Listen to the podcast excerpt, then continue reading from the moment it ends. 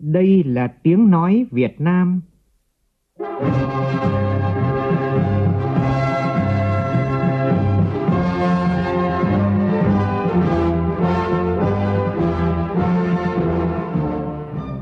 là tiếng nói Việt Nam, phát thanh từ Hà Nội, thủ đô nước Cộng hòa xã hội chủ nghĩa Việt Nam.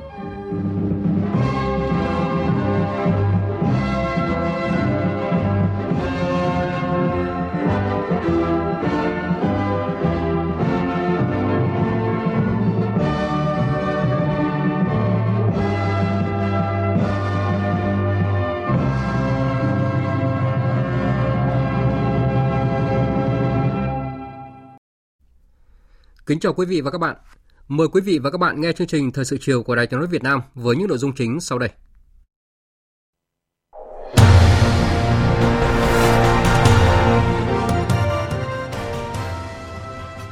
Chiều nay, kỳ họp thứ 3 Quốc hội khóa 15 bế mạc hoàn thành toàn bộ nội dung chương trình đã đề ra. Phát biểu bế mạc, Chủ tịch Quốc hội Vương Đình Huệ nhấn mạnh, kỳ họp khẳng định trách nhiệm, sự nỗ lực, quyết tâm của Quốc hội trước cử tri và nhân dân cả nước – Bộ Tài chính đề xuất giảm kịch sàn thuế bảo vệ môi trường đối với mặt hàng xăng dầu nhằm hạ nhiệt giá xăng dầu trong nước. Nâng cao chất lượng, tăng tính liên kết là cách để trái vải Việt Nam mở rộng thị trường, tạo dựng thương hiệu trên thị trường quốc tế. Trong phần tin quốc tế, thị trường chứng khoán toàn cầu bật tăng mạnh sau quyết định của Cục Dự trữ Liên bang Mỹ Fed tăng lãi suất cao nhất trong gần 3 thập kỷ. Chỉ chưa đầy một năm kể từ khi Trung Quốc tập trung chống tham nhũng trong lĩnh vực mua bán lương thực, ít nhất 14 quan chức cấp tỉnh của nước này bị điều tra.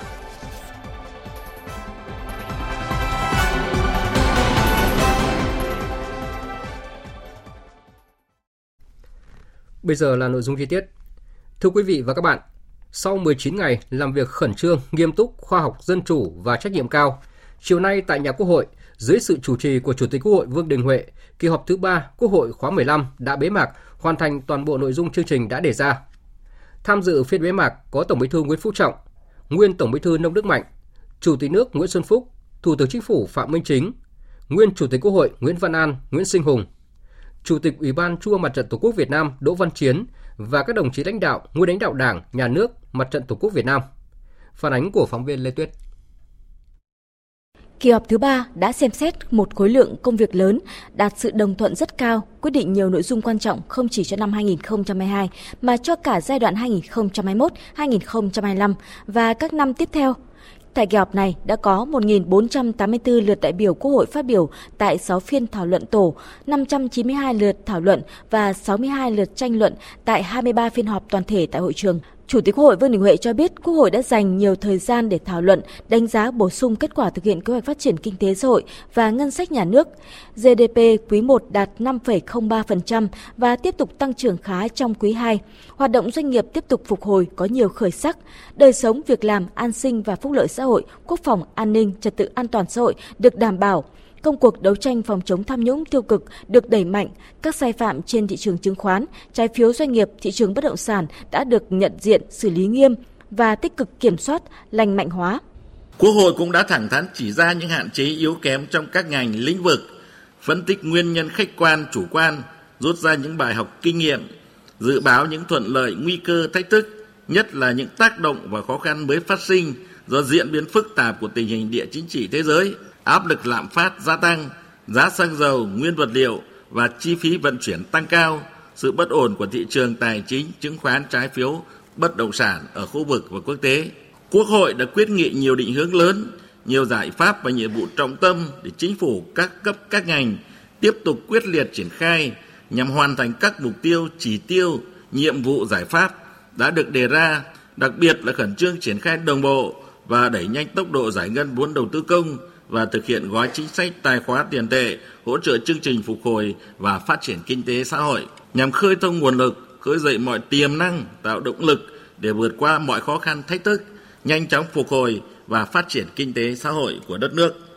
Một trong những nội dung nhận được sự chú ý của cử tri tại kỳ họp này là phiên chất vấn và trả lời chất vấn của các thành viên chính phủ về các lĩnh vực như nông nghiệp và phát triển nông thôn, tài chính, ngân hàng, giao thông vận tải đã cho thấy các vấn đề được Quốc hội lựa chọn làm nội dung chất vấn là chúng và đúng, vừa có tính thời sự cấp bách trước mắt, vừa mang tính chiến lược lâu dài. Chủ tịch Quốc hội Vương Đình Huệ khẳng định phiên chất vấn và trả lời chất vấn diễn ra sôi nổi, dân chủ, trách nhiệm với tinh thần xây dựng cao. Quốc hội yêu cầu Chính phủ, Thủ tướng Chính phủ, các vị bộ trưởng trường ngành thực hiện quyết liệt những cam kết cụ thể cả về những việc phải làm và mốc thời gian hoàn thành để tạo chuyển biến thực sự đối với từng lĩnh vực được chất vấn, đáp ứng yêu cầu nguyện vọng chính đáng của nhân dân và cử tri cả nước. Đây cũng là cơ sở để Quốc hội giám sát lại và xem xét lấy phiếu tín nhiệm tại kỳ họp cuối năm giữa nhiệm kỳ. Chủ tịch Quốc hội Vương Đình Huệ nhấn mạnh, lần đầu tiên tại một kỳ họp Quốc hội có 5 dự án quan trọng quốc gia được xem xét quyết định chủ trương đầu tư, nâng tổng số dự án mà Quốc hội khóa 15 xem xét quyết định chủ trương đầu tư trong năm đầu tiên của nhiệm kỳ lên 6 dự án với tổng mức đầu tư là 392.644 tỷ đồng. Đây đều là những dự án giao thông trọng điểm, cấp bách, bảo đảm quốc phòng an ninh, có tác động lan tỏa, tăng cường liên kết vùng, thúc đẩy sự phát triển kinh tế xã hội của đất nước của các vùng và từng địa phương có dự án đi qua. Cùng với việc cho phép áp dụng nhiều cơ chế chính sách đặc thù chưa có tiền lệ, Quốc hội giao Chính phủ, Thủ tướng Chính phủ quyết liệt tổ chức triển khai thực hiện, bảo đảm tiến độ và chất lượng công trình, công khai, minh bạch, tuyệt đối không được để xảy ra sai sót, tuyệt đối không được xảy ra tham nhũng tiêu cực trục lợi chính sách, làm lãng phí thất thoát tiền và tài sản nhà nước. Đồng thời đề nghị Mặt trận Tổ quốc Việt Nam, Hội đồng dân tộc, các ủy ban của Quốc hội, các vị đại biểu Quốc hội, Hội đồng nhân dân các cấp, cử tri và nhân dân tăng cường kiểm tra, giám sát việc thực hiện các nghị quyết quan trọng này của Quốc hội. Tại kỳ họp này, trên cơ sở đề nghị của Ủy ban Thường vụ Quốc hội, Quốc hội đã đồng ý bổ sung nội dung bất thường về công tác nhân sự vào chương trình kỳ họp và đã thực hiện ban hành nghị quyết bãi nhiệm tư cách đại biểu Quốc hội, phê chuẩn đề nghị của Thủ tướng Chính phủ về việc cách chức Bộ trưởng Bộ Y tế đối với ông Nguyễn Thanh Long vì đã có những sai phạm nghiêm trọng trong vụ án công ty Việt Á. Trong thời gian tới, Chủ tịch Quốc hội Vương Đình Huệ yêu cầu để các luật, nghị quyết của kỳ họp thứ ba Quốc hội khóa 15 đi vào cuộc sống và sớm phát huy hiệu quả. Ngay sau kỳ họp này, Quốc hội trân trọng đề nghị Chính phủ, Thủ tướng Chính phủ, Ủy ban Thường vụ Quốc hội, Hội đồng dân tộc, các ủy ban của Quốc hội, các cấp, các ngành, các cơ quan trong bộ máy nhà nước, các đoàn đại biểu Quốc hội, các vị đại biểu Quốc hội khẩn trương tổ chức triển khai thực hiện hiệu quả các luật, nghị quyết vừa được thông qua, khắc phục tình trạng quyết sách đúng, trúng và kịp thời, nhưng triển khai chậm và kém hiệu quả. Các vị đại biểu Quốc hội sớm báo cáo cử tri cả nước kết quả của kỳ họp, thường xuyên giữ mối liên hệ chặt chẽ, lắng nghe phản ánh trung thực ý kiến và nguyện vọng của cử tri, tích cực giám sát việc giải quyết các kiến nghị khiếu nại, tố cáo của công dân. Theo Chủ tịch Quốc hội, qua mỗi kỳ họp, với tinh thần tiếp tục đổi mới và luôn tự hoàn thiện, Quốc hội có thêm bài học quý để ngày càng đáp ứng tốt hơn yêu cầu của thực tiễn và sự kỳ vọng của cử tri nhân dân. Trước đó, trong sáng nay, Quốc hội đã biểu quyết thông qua hai luật và 7 nghị quyết, trong đó đáng chú ý là nghị quyết về chương trình đầu tư dự án đường vành đai 4 vùng thủ đô Hà Nội, nghị quyết về chủ trương đầu tư dự án đường vành đai 3 thành phố Hồ Chí Minh và ba dự án đường cao tốc. Các nghị quyết được ban hành có ý nghĩa quan trọng đối với sự phát triển nhanh, bền vững của đất nước trong trung và dài hạn, thúc đẩy giải ngân vốn đầu tư công có tác dụng lan tỏa và liên kết vùng. Chiều nay, Quốc hội biểu quyết thông qua nghị quyết về tiếp tục tăng cường hiệu lực hiệu quả thực hiện chính sách pháp luật về quy hoạch và một số giải pháp tháo gỡ khó khăn vướng mắc, đẩy nhanh tiến độ lập và nâng cao chất lượng quy hoạch thời kỳ 2021-2030, nghị quyết về chất vấn và trả lời chất vấn và nghị quyết kỳ họp thứ ba Quốc hội khóa 15. Nhóm phóng viên Minh Long và Lại Hoa phản ánh. Với 95,18% đại biểu có mặt tán thành, Quốc hội đã thông qua nghị quyết về chủ trương đầu tư dự án vành đai 4 vùng thủ đô Hà Nội. Dự án với quy mô khoảng 112 km, chia thành 7 dự án thành phần. Dự án áp dụng các công nghệ tiên tiến hiện đại, bảo đảm yêu cầu an toàn, đồng bộ, chất lượng và hiệu quả, khuyến khích ứng dụng công nghệ cao trong tổ chức thi công, thích ứng với biến đổi khí hậu, thực hiện hình thức thu phí tự động không dừng trong khai thác vận hành. Sơ bộ nhu cầu sử dụng đất của dự án khoảng 1.341 ha cho phép chuyển mục đích sử dụng đất trồng lúa để thực hiện dự án, giải phóng mặt bằng toàn tuyến một lần theo quy mô quy hoạch. Sơ bộ tổng mức đầu tư của dự án là 85.813 tỷ đồng. Giao Ủy ban nhân dân thành phố Hà Nội chịu trách nhiệm là cơ quan đầu mối tổ chức thực hiện dự án, bảo đảm tính tổng thể đồng bộ toàn dự án. Chính phủ chịu trách nhiệm trước Quốc hội trong tổ chức thực hiện, quản lý và khai thác vận hành dự án, quản lý sử dụng vốn và các nguồn lực tiết kiệm phòng chống tham nhũng tiêu cực. Nghị quyết về chủ trương đầu tư dự án vành đai 3 thành phố Hồ Chí Minh được Quốc hội thông qua với quy mô khoảng 76 km, chia thành 8 dự án thành phần. Sơ bộ nhu cầu sử dụng đất của dự án khoảng 642 ha. Giải phóng mặt bằng toàn tuyến một lần theo quy mô quy hoạch, trừ đoạn Tân Vạn, Bình Chuẩn đã đầu tư. Sơ bộ tổng mức đầu tư của dự án là 75.378 tỷ đồng. Dự án thực hiện từ năm 2022, cơ bản hoàn thành vào năm 2025 và đưa vào khai thác từ năm 2026. Kiểm toán nhà nước trong phạm vi nhiệm vụ quyền hạn của mình kiểm toán việc thực hiện nghị quyết này. Cũng trong sáng nay, ba nghị quyết về chủ trương đầu tư dự án xây dựng công trình đường bộ cao tốc giai đoạn 1 gồm Khánh Hòa, Buôn Ma Thuột, Biên Hòa, Vũng Tàu, Châu Đốc, Cần Thơ, Sóc Trăng đã được Quốc hội thông qua. Các nghị quyết được ban hành có ý nghĩa quan trọng đối với sự phát triển nhanh, bền vững của đất nước trong chung và dài hạn, thúc đẩy giải ngân vốn đầu tư công có tác dụng lan tỏa, liên kết vùng. Các nghị quyết cũng được thông qua trong sáng nay, đó là nghị quyết về thí điểm một số cơ chế chính sách đặc thù phát triển tỉnh Khánh Hòa, nghị quyết về thí điểm mô hình tổ chức hoạt động lao động hướng nghiệp dạy nghề cho phạm nhân ngoài trại giam. Biểu quyết thông qua luật sửa đổi bổ sung một số điều của luật sở hữu trí tuệ và luật kinh doanh bảo hiểm sửa đổi. Với 95% số đại biểu Quốc hội có mặt tán thành, Quốc hội đã biểu quyết thông qua nghị quyết về tiếp tục tăng cường hiệu lực hiệu quả, thực hiện chính sách pháp luật về quy hoạch và một số giải pháp tháo gỡ khó khăn, vướng mắc, đẩy nhanh tiến độ lập và nâng cao chất lượng quy hoạch thời kỳ 2021-2030. Nghị quyết về chất vấn và trả lời chất vấn, quyết nghị khẩn trương chuẩn bị hồ sơ dự án luật hợp tác xã sửa đổi, bảo đảm chất lượng trình Quốc hội tại kỳ họp thứ tư. Thực hiện các giải pháp đột phá để gia tăng giá trị kinh tế nông nghiệp, chú trọng để mạnh xây dựng các trung tâm logistics nông sản. Phấn đấu đến năm 2025 có ít nhất 10.000 sản phẩm ô cốp được công nhận đạt từ 3 sao trở lên. Tăng cường thực hiện các giải pháp kiểm soát lạm phát, kiểm soát giá cả các mặt hàng, bình ổn giá,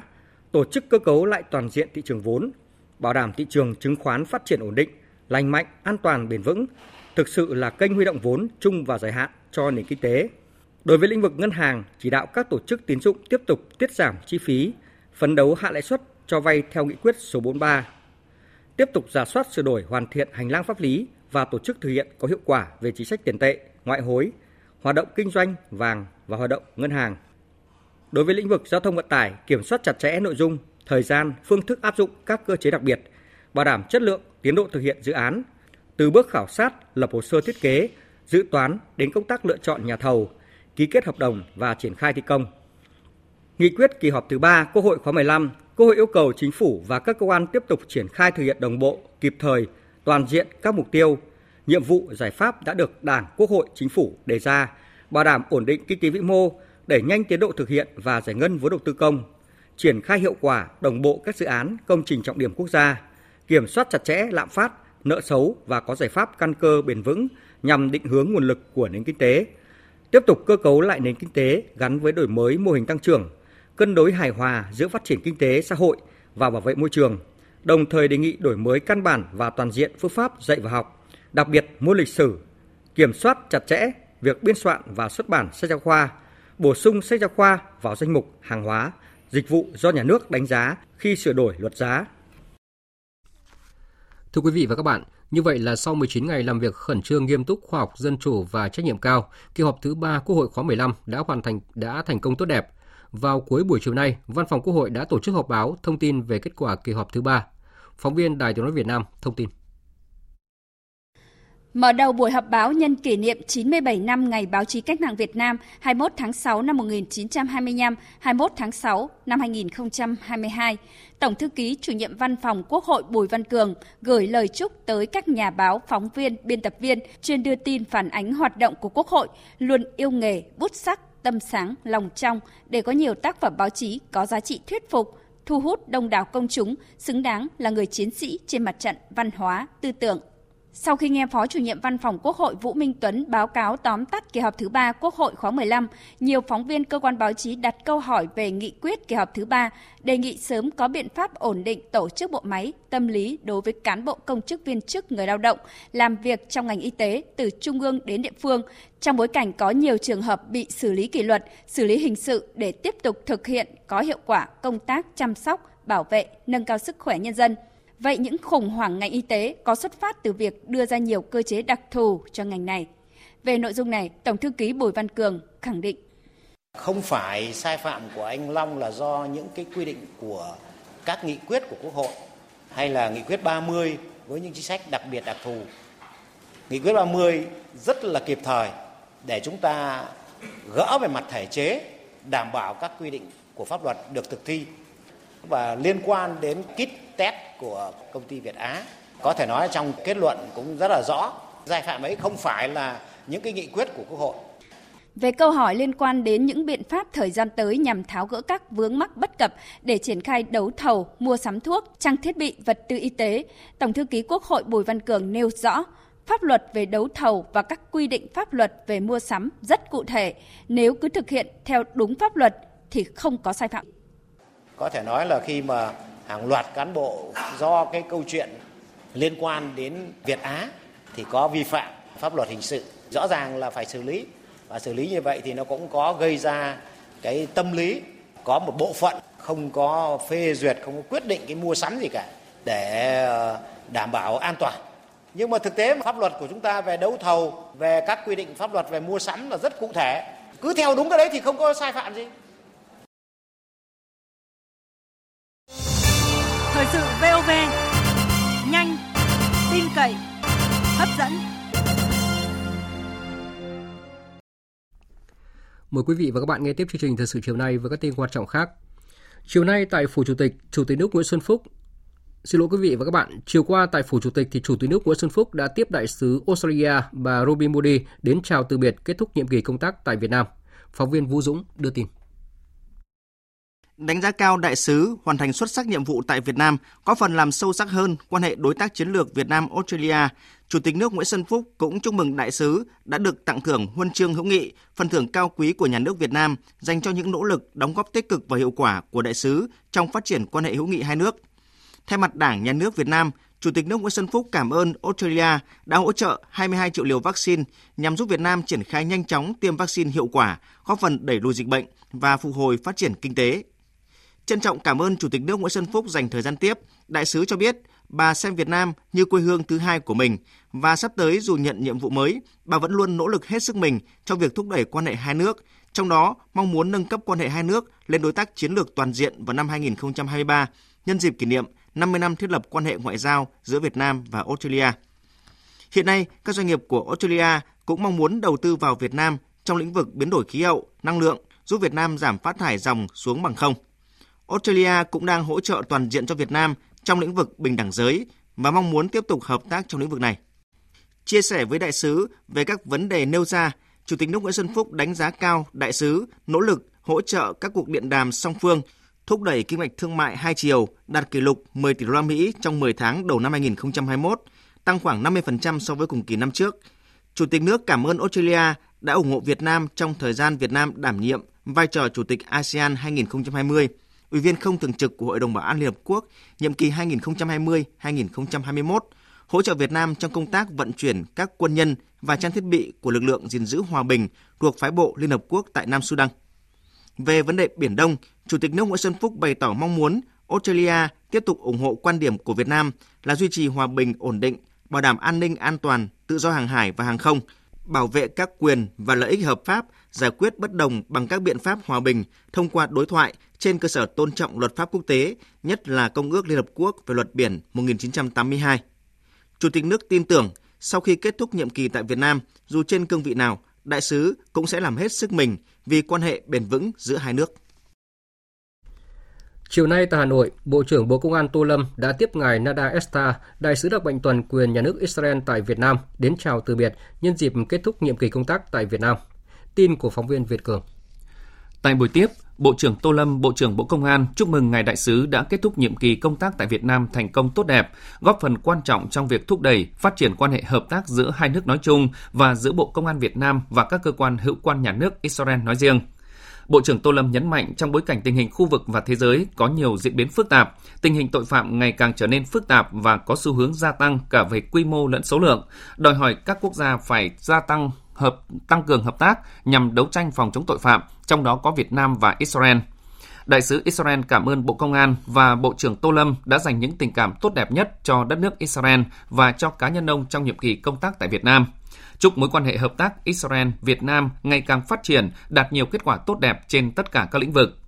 Ngài đại sứ khẳng định sắp tới, dù ở cương vị nào, cũng sẽ tiếp tục là cầu nối, góp phần tăng cường thúc đẩy mối quan hệ hợp tác Israel-Việt Nam nói chung và giữa các cơ quan hữu quan nhà nước Israel với lực lượng công an nhân dân Việt Nam nói riêng ngày càng sâu sắc, bền chặt.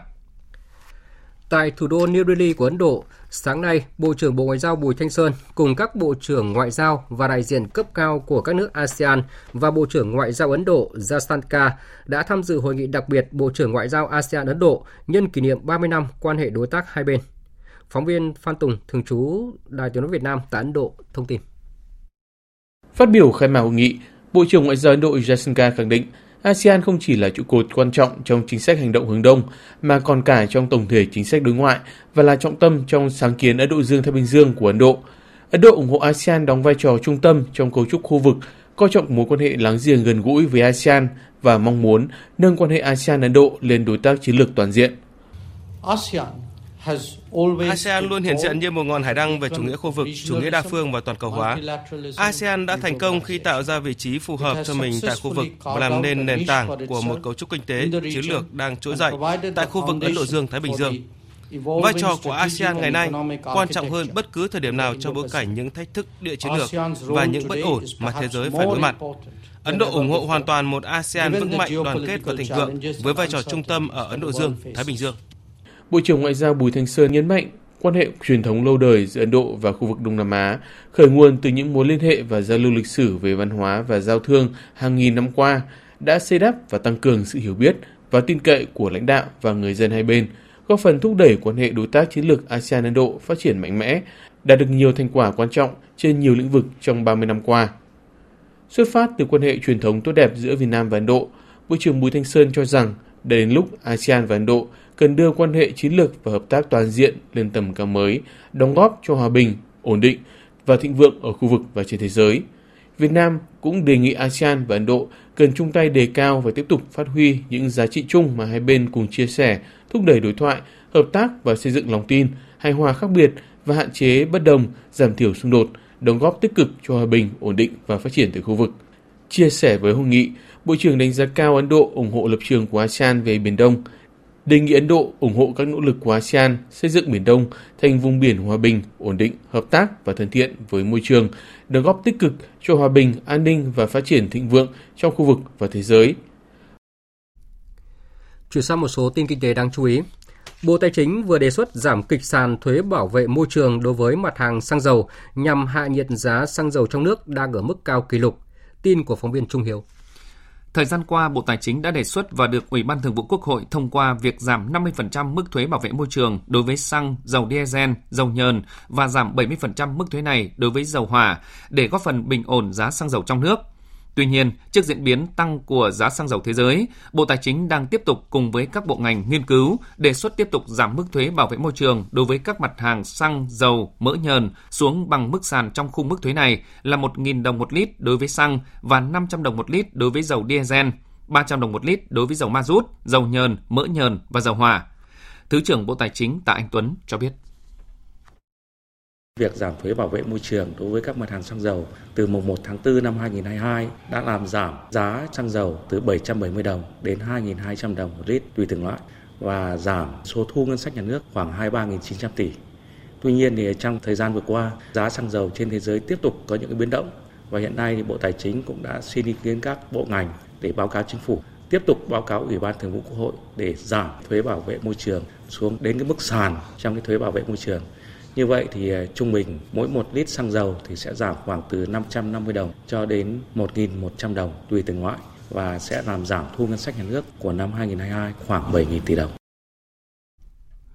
Đối với đề xuất giảm kịch sàn thuế bảo vệ môi trường trong mặt hàng xăng dầu lần này, trước mắt chính phủ sẽ báo cáo Ủy ban Thường vụ Quốc hội sẽ giảm trong năm nay, đến cuối năm sẽ đánh giá lại tổng thể tình hình giá xăng dầu. Doanh nghiệp gặp rất nhiều khó khăn khi tham gia đấu thầu công tại địa phương, đòi hỏi phải tăng cường công khai minh bạch trong công tác này. Đây là cảnh báo và khuyến nghị trong báo cáo khảo sát được công bố tại hội thảo đấu thầu mua sắm công từ góc nhìn của doanh nghiệp do Liên đoàn Thương mại và Công nghiệp Việt Nam tổ chức vào sáng nay tại Hà Nội. Kết quả khảo sát tại báo cáo đấu thầu mua sắm công từ góc nhìn của doanh nghiệp cho thấy nhiều cảnh báo đáng chú ý. Đầu tiên là tình trạng doanh nghiệp sẵn sàng chi trả chi phí ngoài quy định để tăng khả năng trúng thầu là khá phổ biến, với tỷ lệ 34% số doanh nghiệp được khảo sát. Khảo sát năm 2021 cho thấy 25% doanh nghiệp cho biết có chủ động chi trả chi phí không chính thức khi tham gia đấu thầu, khoảng 10% cho biết do cán bộ phụ trách đấu thầu của bên mời thầu, chủ đầu tư gợi ý, rất đáng lưu ý, có tới gần 59% doanh nghiệp cho biết việc chi trả chi phí không chính thức khi tham gia đấu thầu là luật bất thành văn mà doanh nghiệp phải tự hiểu khi tham gia đấu thầu. Ông Đậu Anh Tuấn, Ủy viên Ban Thường trực, Phó Tổng Thư ký Liên đoàn Thương mại và Công nghiệp Việt Nam nhìn nhận. Một trong những kết luận của cái điều tra này cho thấy rằng là nhu cầu của doanh nghiệp là việc sửa đổi luật đấu thầu thời gian tới thì cần chú trọng vào việc tăng cường công khai minh bạch hơn nữa trong hoạt động đấu thầu mua sắm công, rồi là tăng cường công tác giám sát thực hiện Đồng thời là các cơ quan chức năng ở địa phương thì cần chú trọng tới việc giải quyết một cách công khai, công bằng, thỏa đáng các vướng mắc kiến nghị của doanh nghiệp khi tham gia đấu thầu thì chúng tôi cho rằng là đây chắc chắn là một cái hướng rất là quan trọng của luật đấu thầu cần phải hướng tới trong ờ, thời gian tới. Từ kết quả khảo sát tại báo cáo đấu thầu mua sắm công từ góc nhìn của doanh nghiệp, nhóm nghiên cứu khuyến nghị cần sửa đổi luật đấu thầu theo hướng nâng cao công khai, minh bạch trong hoạt động đấu thầu mua sắm công, thông qua tăng cường sử dụng hình thức đấu thầu rộng rãi, công khai, kết quả lựa chọn nhà thầu và hợp đồng, kết hợp sử dụng tối đa và tối ưu đấu thầu qua mạng trong các hoạt động tổ chức quản lý đấu thầu. Đồng thời, cần tăng cường giám sát đấu thầu mua sắm công thông qua nâng cao hiệu quả hoạt động thanh tra kiểm tra kiểm toán đối với cả các đơn vị mời thầu, các doanh nghiệp và cơ quan nhà nước về đấu thầu. Bên cạnh đó, các cơ quan chức năng ở địa phương cũng cần chú trọng tới chất lượng giải quyết các vướng mắc, kiến nghị của doanh nghiệp tham gia đấu thầu thông qua thiết lập các cơ chế giải quyết kiến nghị độc lập. Thời điểm này đang là mùa vải, người nông dân ở Bắc Giang và Hải Dương đang tất bật với việc thu hoạch vải thiều. Theo đánh giá của các doanh nghiệp và đầu mối thu mua thì giá vải sớm năm nay rất được giá. Và tại diễn đàn Vải thiều Việt Nam vươn ra thế giới diễn ra vào sáng nay ở Hà Nội, các đại biểu nhận định một trong những yếu tố quan trọng để vải thiều tiếp tục thâm nhập thêm các thị trường mới là phải khẳng định được chất lượng. Bên cạnh đó thì cần phải tăng cường kết nối với các cơ quan hữu quan trong nước và nước ngoài để nắm bắt rõ nhu cầu của thị trường mà vải thiều hướng đến. Phóng viên Minh Long thông tin. Năm 2022, vải thiều Việt Nam dự báo được mùa với sản lượng khoảng 320.000 tấn, cam kết đảm bảo chất lượng, sẵn sàng chinh phục các thị trường xuất khẩu mới. Ông Trần Văn Quân, Phó Chủ tịch Ủy ban dân tỉnh Hải Dương cho biết Hải Dương đã và đang làm trong nhiều năm qua là tập trung vào vấn đề sản xuất và đặt cái vấn đề chất lượng là hàng đầu để làm sao mà sản xuất ra cái sản phẩm chất lượng cao đáp ứng được các cái thị trường bảo đảm nghiêm ngặt về mặt tiêu chuẩn kỹ thuật để mà xây dựng được cái quả vải thực sự chất lượng và nó mang tính văn hóa trong cái sản phẩm. Cho nên là chính vì vậy là xây dựng một cái câu chuyện, một vấn đề văn hóa trong sản phẩm và có cái sản phẩm thực sự mà chất lượng tốt mà cái quảng bá thông tin nó tốt được người tiêu dùng đón nhận thì đấy tôi cho rằng là một trong những cái vấn đề rất là quan trọng. Cùng với Hải Dương, Bắc Giang cũng áp dụng các quy trình sản xuất hiện đại, thích ứng với thị trường xuất khẩu. Về lâu dài, địa phương vẫn mong muốn được hỗ trợ nhiều hơn về thị trường xuất khẩu, đặc biệt là vấn đề về thủ tục, các rào cản về thương mại. Ông Phan Thế Tuấn, Phó Chủ tịch Ủy ban dân tỉnh Bắc Giang đề nghị. Xúc tiến các thị trường mới thì nó cũng có nhiều những khó khăn. Thứ nhất là liên quan đến các cái rào cản kỹ thuật ừ, của các nước thì cũng cần phải được sự hỗ trợ tìm hiểu ờ, để mà tạo điều kiện thuận lợi nhất để đưa cái trái vải tiêu thụ tại các cái nước cái thứ hai nữa là cần phải quan tâm hỗ trợ liên quan đến bảo quản các cái chi phí cho cái cước vận chuyển. Hiện nay đang có những cái khó khăn. Cũng rất là mong là các đại sứ quán cơ quan thương mại à, tại các nước quan tâm hỗ trợ cho các doanh nghiệp để làm sao tiếp cận được các thủ tục các cái rào cản kỹ thuật để mà đưa được cái trái vải thuận lợi nhất. Dự kiến trong tháng 7 tới, tỉnh Quảng Ninh sẽ đón hai chuyến bay đầu tiên đưa du khách từ Hàn Quốc sang Việt Nam qua cảng hàng không quốc tế Vân Đồn. Phóng viên Vũ Miền, thường trú tại Đông Bắc, thông tin. Theo thông tin từ Sở Du lịch Quảng Ninh, hãng lữ hành sẽ thuê nguyên chuyến bay chở khách tới sân bay Vân Đồn. Trong đó, chuyến bay đầu tiên vào ngày 1 tháng 7 có gần 200 du khách và nhân viên điều hành của một số công ty du lịch Hàn Quốc. Đoàn khách sẽ tham quan các thắng cảnh khu vui chơi giải trí nổi tiếng tại Hạ Long và chơi góp tại Quảng Ninh. Đây là đoàn du khách quốc tế đầu tiên đến Quảng Ninh qua sân bay Vân Đồn sau khi mở cửa hoàn toàn du lịch và phía Hàn Quốc nới lỏng các điều kiện xuất nhập cảnh và phòng chống dịch COVID-19. Từ khi chính thức mở cửa du lịch từ 15 tháng 3, Quảng Ninh luôn là một trong những lựa chọn hàng đầu của du khách. Lượng khách du lịch đến Quảng Ninh trong tháng 5 tăng gấp 12 lần so với tháng 3 và đến hết tháng 5, Quảng Ninh đón hơn 4,3 triệu lượt khách, vượt kịch bản tăng trưởng ngành trong 6 tháng đầu năm. Ông Phạm Ngọc Sáu, Giám đốc Cảng hàng không quốc tế Vân Đồn cho biết. Để triển khai cái công việc cho các chuyến bay quốc tế, sân bay Vân Đồn rà soát lại tất cả các hệ thống trang thiết bị cũng như là các cái quy trình và các cái yêu cầu, các cái vấn đề liên quan đến chống dịch để đảm bảo làm sao các chuyến bay quốc tế được triển khai theo đúng các cái quy định của pháp luật cũng như là các cái tiêu chuẩn của quốc tế thời gian tới thì sân bay Vân Đồn sẽ phát triển thêm các cái đường bay quốc nội thì cái này cũng đang làm việc với các hãng hàng không cũng như là xúc tiến thêm các cái tuyến đường bay quốc tế thì chúng tôi cũng đã làm việc với ngay cả cái thị trường như của Thái Lan cũng như là của Nhật Bản. Từ đầu năm đến nay, lực lượng cảnh sát điều tra tội phạm về ma túy toàn quốc đã khám phá thành công gần 11.000 vụ thu giữ gần 1 tấn heroin và ma túy tổng hợp. Đây là thông tin được Cục Cảnh sát điều tra tội phạm về ma túy đưa ra tại hội nghị cung cấp thông tin nhân tháng hành động phòng chống ma túy. Phóng viên Việt Cường thông tin. Trong 6 tháng đầu năm nay, lực lượng cảnh sát điều tra tội phạm về ma túy toàn quốc đã khám phá thành công gần 11.000 vụ, bắt hơn 16.000 đối tượng phạm tội và vi phạm pháp luật về ma túy, thu giữ 397 kg heroin, 338 kg ma túy tổng hợp, 71 kg cần sa cùng nhiều vật chứng liên quan. Điển hình là chuyên án 522Q, Cục Cảnh sát điều tra tội phạm về ma túy phát hiện đường dây mua bán vận chuyển trái phép chất ma túy từ Đức về Việt Nam tiêu thụ do các đối tượng người Việt cư trú tại các nước châu Âu cầm đầu. Thủ đoạn của chúng là lợi dụng hoạt động vận chuyển hàng hóa từ các doanh nghiệp logistics để vận chuyển ma túy qua đường hàng không bưu điện vào Việt Nam. Chúng cất giấu ma túy vào các loại hàng hóa thông thường như bánh kẹo, mỹ phẩm quà tặng, sau đó đóng thành các kiện ghi tên người nhận, địa chỉ và số điện thoại ảo, gây khó khăn cho các lực lượng chức năng khi phát hiện. Thông tin về việc các đối tượng lợi dụng tuyến hàng không bưu điện để vận chuyển ma túy thời gian qua có diễn biến phức tạp.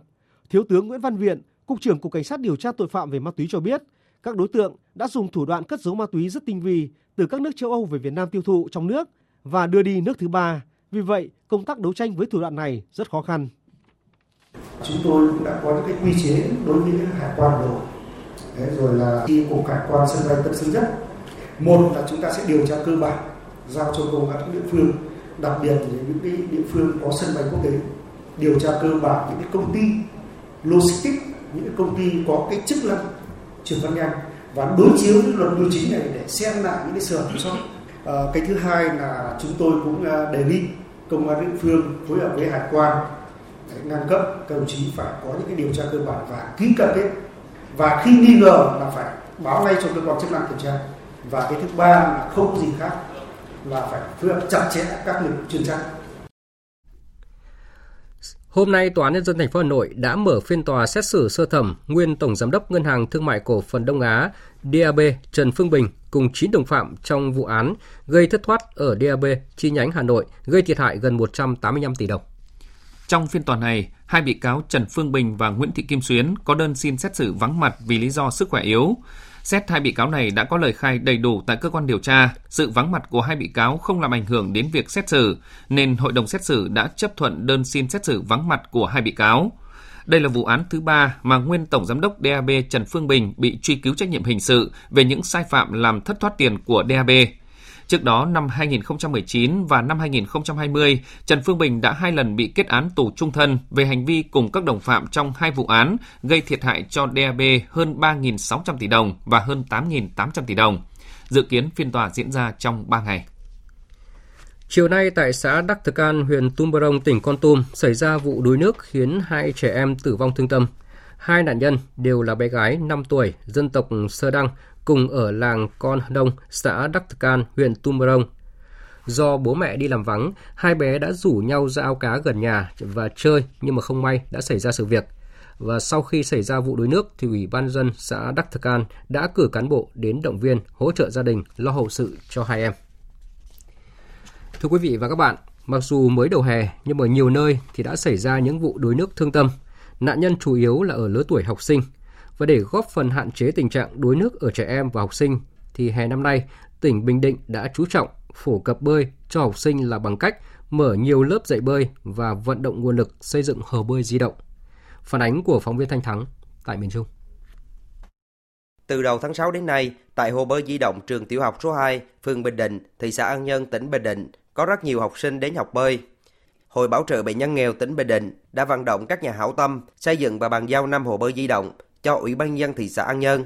Ngay sau khi tiếp nhận hồ bơi di động, Ủy ban nhân dân thị xã An Nhơn đã mở các lớp dạy bơi hè năm 2022 phục vụ chương trình phòng chống đuối nước cho học sinh. Hiện nay, bên cạnh những hồ bơi cố định, nhiều huyện thị xã thành phố ở tỉnh Bình Định đã đầu tư kinh phí mua và lắp hồ bơi di động. Một số địa phương khác tranh thủ nguồn lực từ xã hội hóa để có thêm những hồ bơi phục vụ việc dạy bơi cho trẻ em. Các trường học có hồ bơi ở tỉnh Bình Định cũng nỗ lực để đưa môn dạy bơi thành môn giáo dục thể chất cho các em vào dịp hè. Ông Nguyễn Văn Hùng, Phó Giám đốc Sở Lao động Thương binh và Xã hội tỉnh Bình Định cho biết. Chúng tôi cũng đã triển khai cho các cái đơn vị trực thuộc, trong đó có Trung tâm Bảo trợ xã hội tỉnh Đồng Bình Định về tuyên truyền đến với trường học ngăn ngừa cho các em là không đến những nơi mà nguy hiểm hoặc là những nơi mà đang xây dựng công trình có những hố nước và bên cạnh đấy là để làm sao các em không có bị đuối nước hoặc trượt chân dưới yêu cầu ủy ban nhân dân, cấp huyện sẽ có những cái văn bản chỉ đạo đối với các cái chủ dự án cũng như là các cái công trình là phải rào chắn những cái nơi mà nguy hiểm và có biển báo là không cho các em đến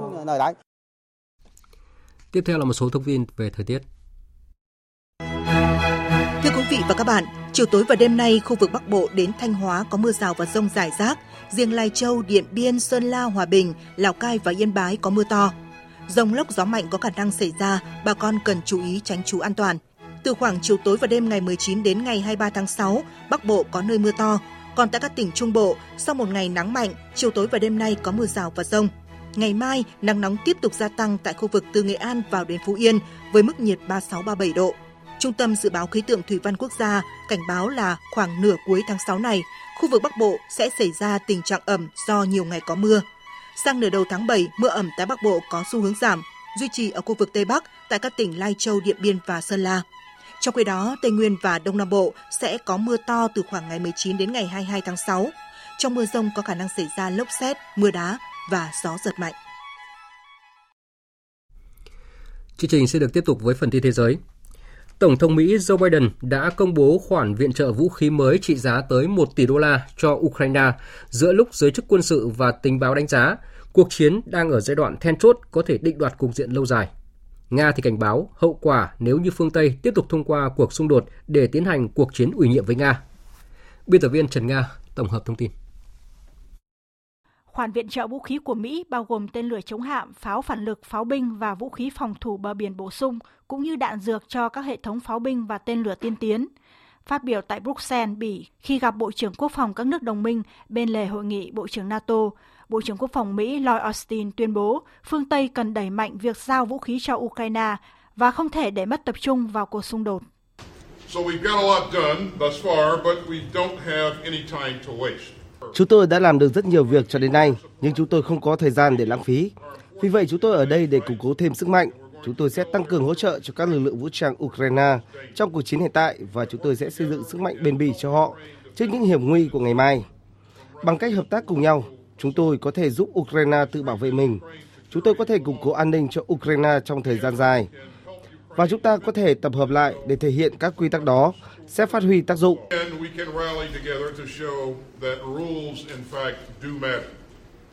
Phản ứng trước việc Mỹ tiếp tục bơm tiền và vũ khí cho Ukraine, chính phủ Nga cáo buộc các nước phương Tây gây chiến tranh ủy nhiệm với Nga và cho rằng máu của thường dân Ukraine tiếp tục đổ là do bàn tay của các nước phương Tây cung cấp vũ khí. Giới chức Nga cũng cáo buộc Ukraine tìm cách dừng đàm phán và tuân theo sự sắp đặt của phương Tây. Trong khi đó, thì hôm nay, Tổng thống Pháp Emmanuel Macron, Thủ tướng Đức Olaf Scholz cùng với Thủ tướng Italia Maria Draghi đã cùng đến thủ đô Kiev của Ukraine trong chuyến thăm vào thời điểm mà cuộc chiến tại Ukraine đứng trước các bước ngoặt lớn và ba cường quốc hàng đầu châu Âu đang thể hiện quan điểm mong muốn các bên sớm tìm cách chấm dứt cuộc chiến tại Ukraine. Phóng viên Quang Dũng, thường trú Đài tiếng nói Việt Nam tại Pháp đưa tin. Nguyên thủ ba cường quốc kinh tế lớn nhất châu Âu cùng đặt chân đến thủ đô Kiev của Ukraine trên một chuyến tàu đặc biệt. Đây cũng là lần đầu tiên Tổng thống Pháp Emmanuel Macron và Thủ tướng Đức Olaf Scholz, bộ đôi lãnh đạo cao nhất của Liên minh châu Âu đến thăm Ukraine kể từ khi cuộc chiến nổ ra tại nước này hôm 24 tháng 2.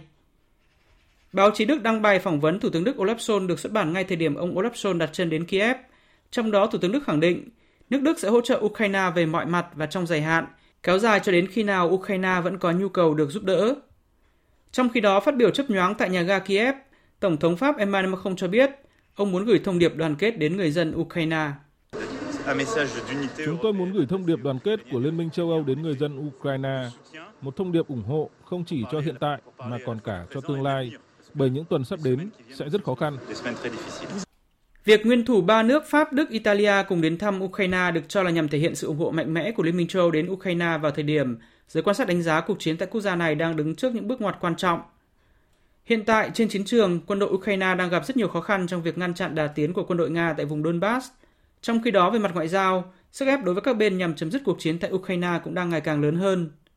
Trong số các quốc gia phương Tây, ba nước Đức, Pháp, Italia hiện đang theo đuổi cách tiếp cận mềm mỏng hơn nhiều so với các nước như Mỹ, Anh hay một số nước Đông Âu, Baltic. Từ nhiều tuần qua, nguyên thủ các nước Đức, Pháp, Italia đã nhiều lần lên tiếng kêu gọi cần phải duy trì đối thoại với Nga nhằm tìm giải pháp sớm chấm dứt xung đột. Ngay trước khi đặt chân đến thủ đô Kiev, Tổng thống Pháp Emmanuel Macron cũng đã có chuyến thăm hai ngày đến Romania và Moldova, các nước láng giềng của Ukraine và đã đưa ra tuyên bố rằng đến một thời điểm nào đó Ukraine cần phải đàm phán với Nga. Trước Pháp, chính phủ Italia cách đây vài tuần cũng đã công bố một bản dự thảo hòa bình nhằm đưa Nga và Ukraine ngồi vào bàn đàm phán nhưng bất thành.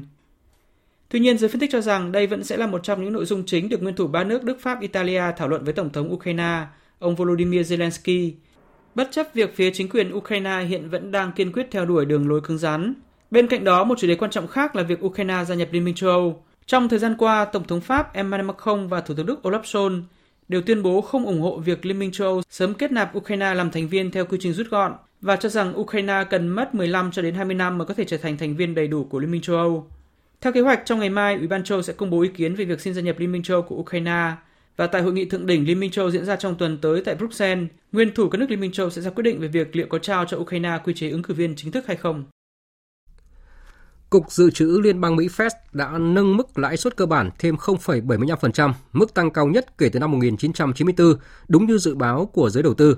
Thị trường chứng khoán thế giới ngập tràn sắc xanh sau quyết định nhằm kiểm soát lạm phát của Fed. Tuy nhiên, động thái này cũng sẽ làm chậm đáng kể nền kinh tế trong các tháng tới và dẫn đến tình trạng gia tăng thất nghiệp. Tổng hợp của biên tập viên Đình Nam. Sau hai ngày họp, Cục Dự trữ Liên bang Mỹ cuối cùng đã nâng mức lãi suất cơ bản thêm 0,75%, mức tăng cao nhất trong vòng 28 năm. Như vậy, lãi suất tham chiếu tại Mỹ hiện nằm trong khoảng 1,5 đến 1,75%. Đây là bước đi mạnh tay của Cục Dự trữ Liên bang Mỹ trong bối cảnh lạm phát tháng 5 tại nước này ở mức cao nhất trong vòng 41 năm, kéo tụt niềm tin của người tiêu dùng. Chủ tịch Cục Dự trữ Liên bang Mỹ Jerome Powell cho biết, cơ quan này có thể tiếp tục đưa ra quyết định tăng lãi suất thêm từ 0,5% tới 0,75% tại cuộc họp tiếp theo vào cuối tháng 7. Rõ ràng mức tăng 75 điểm cơ bản ngày hôm nay là một con số lớn bất thường và tôi không mong đợi những động thái như vậy diễn ra ở quy mô phổ biến. Tuy nhiên, mức tăng 50 điểm cơ bản hoặc 75 điểm cơ bản dường như rất có thể xảy ra tại cuộc họp tiếp theo. Theo đánh giá của giáo sư kinh tế Michael Connolly của trường kinh doanh Miami Herbert, bước đi của Cục Dự trữ Liên bang Mỹ kịch tính nhưng không quá bất ngờ với nhà đầu tư. Dù có vẻ kịch tính, song hành động của Fed cũng không quá bất ngờ. Nó giúp đẩy nhanh lãi suất, trái phiếu. Tất nhiên là mang lại những kỳ vọng nhất định. Các nhà đầu tư dường như đã nhẹ nhõm hơn khi Cục Dự trữ Liên bang Mỹ đáp ứng mong đợi của thị trường, bởi họ cho rằng nền kinh tế sẽ tốt hơn về lâu dài và có thể kiềm chế lạm phát trước mắt. Trên thị trường chứng khoán Mỹ, chốt phiên giao dịch, chỉ số Dow Jones, chỉ số S&P 500 và chỉ số Nasdaq cùng tăng lần lượt ở mức 1%, 1,46% và 2,5%. Thị trường chứng khoán toàn cầu cũng tràn ngập sắc xanh. Dù được giới đầu tư đang kỳ vọng nhiều về động thái kiểm chế lạm phát của Cục Dự trữ Liên bang Mỹ, tuy nhiên chính sách thắt chặt tiền tệ đi kèm với việc hạ thấp triển vọng kinh tế. Đây là một sự đánh đổi tất yếu. Hôm nay, công ty khai thác mỏ của Australia công bố sẽ đóng cửa mỏ than lớn nhất tại bang New South Wales vào năm 2030. Trong bối cảnh Australia đang phải đối mặt với cuộc khủng hoảng năng lượng nghiêm trọng, quyết định này cho thấy là quyết tâm giảm sự phụ thuộc vào nguồn năng lượng hóa thạch của nước này. Phóng viên Việt Nga thường trú tại Australia đưa tin. Đây là mỏ than lớn nhất bang New South Wales và có tới khoảng 2.000 người lao động. Song việc đóng cửa không ảnh hưởng tới khả năng cung cấp than cho thị trường trong nước, do nguồn than được khai thác tại đây chủ yếu phục vụ cho mục đích xuất khẩu. Kế hoạch đóng cửa mỏ khai thác than lớn nhất bang New South Wales được đưa ra trong bối cảnh ngành năng lượng của Australia đang chứng kiến sự chuyển dịch mạnh mẽ theo hướng giảm dần việc sử dụng các năng lượng hóa thạch như than đá và chuyển sang sử dụng các năng lượng tái tạo. Quyết tâm giảm dần sự phụ thuộc vào than đá cũng đang bắt đầu được chính quyền tại Australia theo đuổi. Hôm nay, Bộ trưởng Biến đổi khí hậu và năng lượng Chris Bowen cho hay, cho dù Australia đang phải đối mặt với cuộc khủng hoảng năng lượng khiến nước này thiếu điện trầm trọng, thì chính phủ cũng không tính đến việc gia tăng sự đóng góp của nguồn điện từ các nhà máy điện than vào lưới điện. Bộ trưởng Bowen khẳng định, cuộc khủng hoảng năng lượng hiện nay cho thấy Australia cần đầu tư nhiều hơn nữa vào các dạng năng lượng tái tạo để không xảy ra tình trạng này. Theo thống kê của truyền thông Trung Quốc, chưa đầy một năm kể từ khi nước này tập trung chống tham nhũng trong lĩnh vực mua bán lương thực, ít nhất 14 quan chức cấp tỉnh đã bị điều tra. Phóng viên Bích Thuận, thường trú tại Trung Quốc, đưa tin. Vụ điều tra mới nhất vừa được Ủy ban Kiểm tra Kỷ luật Trung ương của Đảng Cộng sản Trung Quốc công bố ngày 15 tháng 6. Theo đó, cựu bí thư kiêm cục trưởng Cục Dự trữ Lương thực và Vật tư Quốc gia Trung Quốc Trương Vũ Phong đã bị thẩm tra kỷ luật và điều tra giám sát do vi phạm nghiêm trọng kỷ luật và pháp luật. Kể từ khi Ủy ban Kiểm tra Kỷ luật Trung ương nước này tiến hành chiến dịch đặc biệt nhằm vào các hành vi tham nhũng trong lĩnh vực mua bán lương thực hồi tháng 8 năm ngoái, các địa phương ở Trung Quốc đã thực hiện hàng loạt các hoạt động chấn chỉnh trong lĩnh vực này. Số liệu thống kê công khai cho thấy, sau chiến dịch này, ít nhất 7 lãnh đạo doanh nghiệp lương thực cấp tỉnh và 7 cựu lãnh đạo hoặc thành viên ban lãnh đạo của Cục Lương thực các tỉnh đã bị điều tra. Trong số đó, hai người đứng đầu Cục Lương thực tỉnh Hắc Long Giang và Sơn Tây đã bị khai trừ khỏi đảng. Trong đó, riêng Hắc Long Giang, tỉnh sản xuất lương thực lớn nhất Trung Quốc đã có hơn 1.000 người bị lập án điều tra ở cấp độ cán bộ do Trung ương quản lý. Hồi tháng 1 năm nay, cựu đảng ủy viên kiêm phó tổng giám đốc Tập đoàn Quản lý Lương thực Dự trữ Trung Quốc Từ Bảo Nghĩa cũng bị điều tra do vi phạm nghiêm trọng kỷ luật và pháp luật. Cùng tháng, Từ Hồng, cựu đảng ủy viên kiêm phó cục trưởng Cục Quản lý Lương thực Quốc gia, tên gọi cũ của Cục Dự trữ Lương thực và Vật tư Quốc gia Trung Quốc cũng bị khai trừ khỏi đảng và đã bị khởi tố vì tội tham nhũng vào tháng 4 vừa qua. Trường Vũ Phong là con hổ thứ hai trong ngành lương thực và con hổ thứ tư của Trung Quốc bị ngã ngựa trong tháng 6, cũng là cán bộ do Trung ương quản lý thứ 24 bị điều tra ở nước này kể từ đầu năm đến nay. Vừa rồi là phần tin thời sự quốc tế, trở lại với một vấn đề trong nước đáng chú ý. Thưa quý vị và các bạn, miền núi hay đảo là những địa bàn còn rất nhiều khó khăn, nhưng ở đó luôn có tinh thần sung phong, tình nguyện của rất nhiều đội ngũ, trong đó có lực lượng giáo viên. Họ, những giáo viên cắm bản, tuổi đời còn rất trẻ, nhưng đã tình nguyện vượt rừng, vượt suối đến nơi khó khăn nhất để gieo con chữ. Bao nỗi vất vả chẳng thể nào kể hết được, nhưng trong ánh mắt ấy thì vẫn ánh lên niềm hạnh phúc khôn tả khi mà nhìn đám học trò đến trường chăm chỉ học tập. Mời quý vị và các bạn cùng gặp gỡ cô giáo Phạm Thị Tuyết, Tổng phụ trách đội trường tiểu học Vân Nam 1, xã Vân Nam, một trong những địa bàn khó khăn nhất của huyện Ngọc Lặc, tỉnh Thanh Hóa, qua phóng sự của phóng viên Hương Giang. Hi, xin chào tất cả các và sau đây ca khúc lắng nghe cô mỗi ngày do tập thể lớp 5 xin phép được bắt đầu. Giọng của cô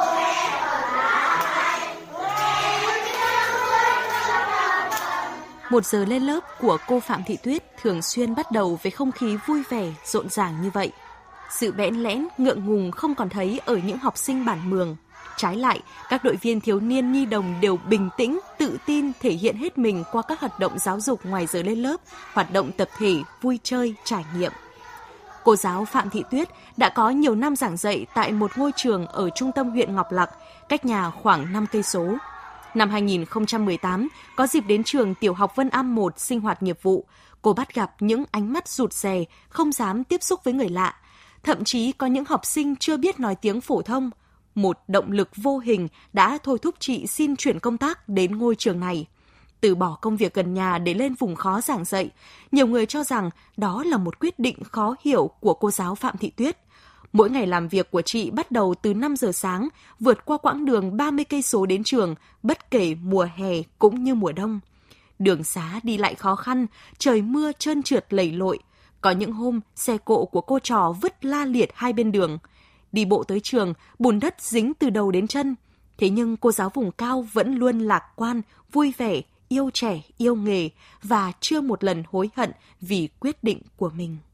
Các em thì ờ, có rất nhiều hoàn cảnh gia đình, ví dụ như là cha mẹ thì đi làm ăn xa rồi là có những em là mồ côi ấy, thậm chí là các em ấy còn phải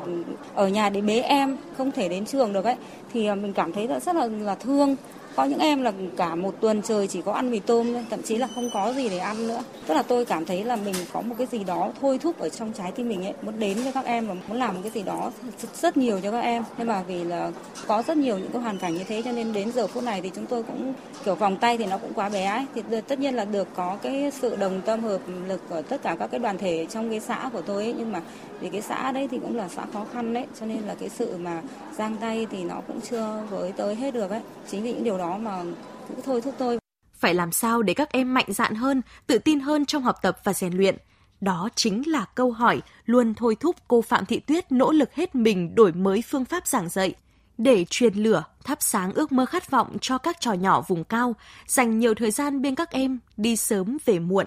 tranh thủ cả những lúc ra chơi để cùng chơi, cùng học với các em.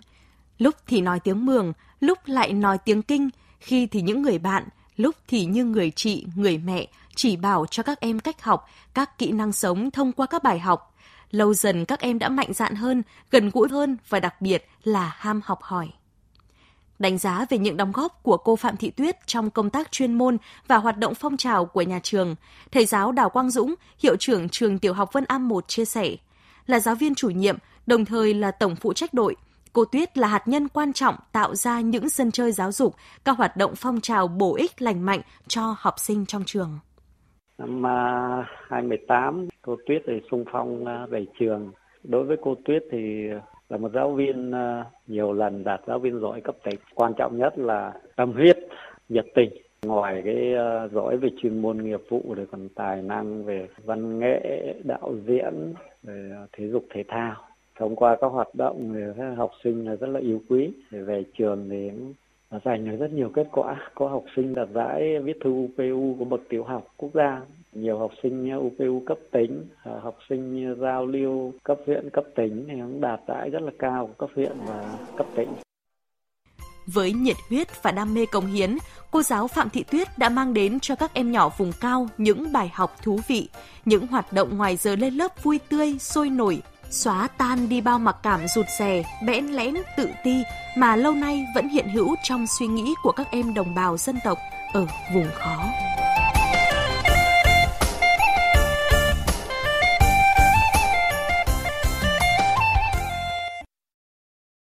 Vâng, thưa quý vị, những hình ảnh đẹp về sự dẫn thân tình nguyện của những giáo viên trẻ sẽ giúp các em học sinh ở những địa bàn khó khăn vượt khó vươn lên.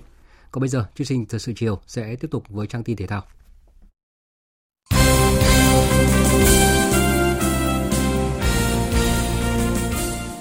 Thưa quý vị và các bạn, Hội nghị Ban chấp hành Liên đoàn bóng đá Việt Nam đã quyết định những thay đổi quan trọng của bóng đá Việt Nam trong những năm tới. Đáng chú ý, kể từ cuối năm 2023, V-League sẽ được tổ chức vắt qua 2 năm như bóng đá châu Âu. Dự kiến bắt đầu từ tháng 11 năm 2023 và kết thúc vào tháng 6 năm 2024. Đây cũng là lần đầu tiên một mùa giải của V-League sẽ thi đấu trong khoảng thời gian từ mùa thu năm nay tới mùa hè năm sau, thay vì chỉ diễn ra trong một năm như hiện nay. Ông Trần Quốc Tuấn, quyền Chủ tịch Liên đoàn bóng đá Việt Nam cho biết. Chúng ta đã biết là Liên đoàn bóng đá châu Á đã có những cái quyết định đồng bộ hóa hệ thống thi đấu cho các cái mùa giải của các nước thành viên để ờ, nhằm hướng đến một cái sự ổn định cũng như là tạo những cái cơ hội ờ, tăng cường ờ, cho các đội tuyển quốc gia có nhiều cái cơ hội để tăng số trận giao hữu lên. Cũng theo ông Trần Quốc Tuấn, việc chuyển đổi này sẽ mất hai mùa giải để bóng đá Việt Nam khớp với lịch đồng bộ. Chiều nay, các trận đấu thuộc lượt trận thứ hai vòng chung kết giải Futsal HD Bank vô địch quốc gia 2022 tiếp tục diễn ra. Ở trận đấu sớm, Tân Hiệp Hưng chạm trán với Cao Bằng. Kết quả chung cuộc, câu lạc bộ Cao Bằng giành chiến thắng 2-1 với hai bàn thắng của Trần Thanh Phong và Tôn Thất Phi. Chiến thắng này cũng giúp đội bóng của huấn luyện viên Nguyễn Bảo Quân mang về 3 điểm đầu tiên ở vòng chung kết năm nay. Sau 2 năm gián đoạn vì ảnh hưởng của dịch COVID-19, giải bóng đá 7 người vô địch toàn quốc trở lại với quy mô lớn hơn khi được tổ chức ở 5 khu vực, trong đó lần đầu có mặt ở miền Tây và Tây Nguyên. Ông Phạm Ngọc Tuấn, trưởng ban bóng đá phong trào Liên đoàn bóng đá Việt Nam chia sẻ. Hành trình này của chúng tôi năm nay đã đến năm thứ 10 và thực sự là về football rất là may mắn khi ngay từ đầu đã có những cộng sự là những nhân vật rất là có nghề, rất là có kinh nghiệm trong việc tổ chức thi đấu và chúng tôi cũng rất là may mắn khi với cái tâm huyết của chúng tôi được sự chia sẻ thấu hiểu và ủng hộ của tổng cục thể dục thể thao liên đoàn bóng đá việt nam và các cơ quan chuyên môn tạo nên một cái sân chơi chuyên nghiệp cho bóng đá ngoài chuyên nghiệp như bây giờ Vòng bảng của 5 khu vực được tổ chức tại 5 tỉnh, thành phố gồm Hà Nội, Nha Trang, Đắk Lắk, thành phố Hồ Chí Minh và Cần Thơ, bắt đầu từ cuối tháng 6. Vòng chung kết toàn quốc dự kiến diễn ra tại Hà Nội vào tháng 9 với sự góp mặt của 8 đội, gồm hai câu lạc bộ dẫn đầu tại các khu vực miền Bắc, khu vực miền Nam, khu vực miền Trung, một câu lạc bộ dẫn đầu tại các khu vực Tây Nguyên và khu vực miền Tây. Dự báo thời tiết Phía Tây Bắc Bộ đêm có mưa rào và rông rải rác, ngày có mưa rào và rông vài nơi gió nhẹ, nhiệt độ từ 21 đến 35 độ. Phía Đông Bắc Bộ chiều tối và đêm có mưa rào và rông vài nơi, riêng vùng núi đêm có mưa rào và rông rải rác, ngày nắng, khu vực đồng bằng cục bộ có nắng nóng, gió nhẹ, nhiệt độ từ 24 đến 35 độ. Khu vực từ Thanh Hóa đến Thừa Thiên Huế, chiều tối và đêm có mưa rào và rông vài nơi, ngày nắng nóng, có nơi nắng nóng gai gắt, gió Tây Nam cấp 2, cấp 3, nhiệt độ từ 25 đến 37 độ. Khu vực từ Đà Nẵng đến Bình Thuận, chiều tối và đêm có mưa rào và rông vài nơi, ngày nắng, riêng phía Bắc có nắng nóng, có nơi nắng nóng gai gắt, gió Tây Nam cấp 2, cấp 3, nhiệt độ từ 25 đến 37 độ. Tây Nguyên có mưa rào và rông vài nơi, gió nhẹ, nhiệt độ từ 20 đến 32 độ. Nam Bộ có mưa rào và rông vài nơi, gió nhẹ. Trong mưa rông có khả năng xảy ra lốc xét, mưa đá và gió giật mạnh, nhiệt độ từ 23 đến 34 độ. Khu vực Hà Nội, chiều tối và đêm có mưa rào và rông vài nơi, ngày nắng có nơi nắng nóng, gió nhẹ, nhiệt độ từ 25 đến 36 độ. Dự báo thời tiết biển, Bắc Vịnh Bắc Bộ có mưa rào và rông vài nơi, gió Nam đến Tây Nam cấp 4, cấp 5, từ chiều mai gió mạnh dần lên cấp 6, giật cấp 7 biển động. Nam Vịnh Bắc Bộ và vùng biển từ Quảng Trị đến Quảng Ngãi có mưa rào và rông vài nơi, gió Nam đến Tây Nam cấp 4, cấp 5. Vùng biển từ Bình Định đến Ninh Thuận và vùng biển từ Bình Thuận đến Cà Mau có mưa rào và rông vài nơi, gió Tây Nam cấp 4, cấp 5. Vùng biển từ Cà Mau đến Kiên Giang và khu vực Nam Biển Đông có mưa rào và rông vài nơi, gió nhẹ. Khu vực Bắc và giữa Biển Đông có mưa rào và rông vài nơi, gió Nam đến Tây Nam cấp 4, cấp 5. Khu vực quần đảo Hoàng Sa thuộc thành phố Đà Nẵng có mưa rào và rông vài nơi, gió Tây Nam cấp 4, cấp 5. Khu vực quần đảo Trường Sa thuộc tỉnh Khánh Hòa và Vịnh Thái Lan có mưa rào rải rác và có nơi có sông, gió nhẹ. Những thông tin dự báo thời tiết vừa rồi đã kết thúc chương trình thời sự chiều nay của Đài Tiếng nói Việt Nam. Chương trình do các biên tập viên Nguyễn Cường, Thanh Trường và Nguyễn Hằng thực hiện với sự tham gia của phát thanh viên Mạnh Cường và kỹ thuật viên Văn Quang. Chịu trách nhiệm nội dung Nguyễn Thị Tuyết Mai. Cảm ơn quý vị và các bạn đã dành thời gian lắng nghe.